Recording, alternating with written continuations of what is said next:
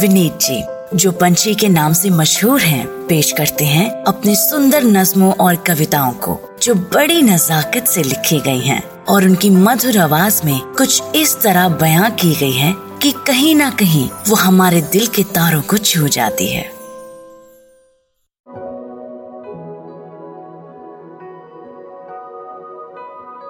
ऐसा कहा जाता है कि समंदर से मिलने से पहले दरिया को शायद बड़ा डर लगता है। ऐसा कहा जाता है कि समंदर से मिलने से पहले दरिया को शायद बड़ा डर लगता है। जब पीछे मुड़ के देखता है दरिया तो वापस पहाड़ों, जंगलों, मैदानों का हो जाऊं। दरिया को ऐसा अक्सर लगता है, दरिया को शायद डर लगता है।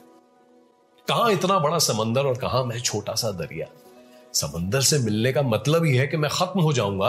अभी कम से कम दरिया तो हूं, लोग पूछते हैं अपना भी कुछ नाम है। समंदर से मिलूंगा ना, कहीं का नहीं रहूंगा, क्या कहलाऊंगा, खत्म हो जाऊंगा।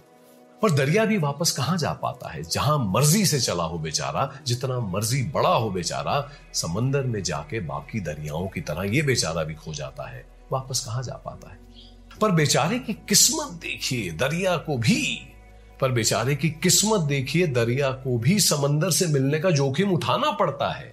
समंदर की आंखों में आंखें डाल के डरते डरते डर मिटाना पड़ता है, जोखिम उठाना पड़ता है। पर जो दरिया पर जो दरिया समंदर से खुद मिलने जाता है, जो दरिया डर लगने के बावजूद समंदर की तरफ चलता जाता है, वो दरिया वो दरिया फिर दरिया नहीं रहता, वो दरिया समंदर हो जाता है। आशा करते हैं कि आपको ये सोचकास्ट बहुत पसंद आया। अगर कुछ कहना है इसके बारे में तो लिखकर बताइए हमें। अपने फेसबुक और इंस्टाग्राम पेज पर सोचकास्ट ढूंढिए। अगर आपको अपनी सोच दुनिया को सुनानी हो तो सोचकास्ट करो।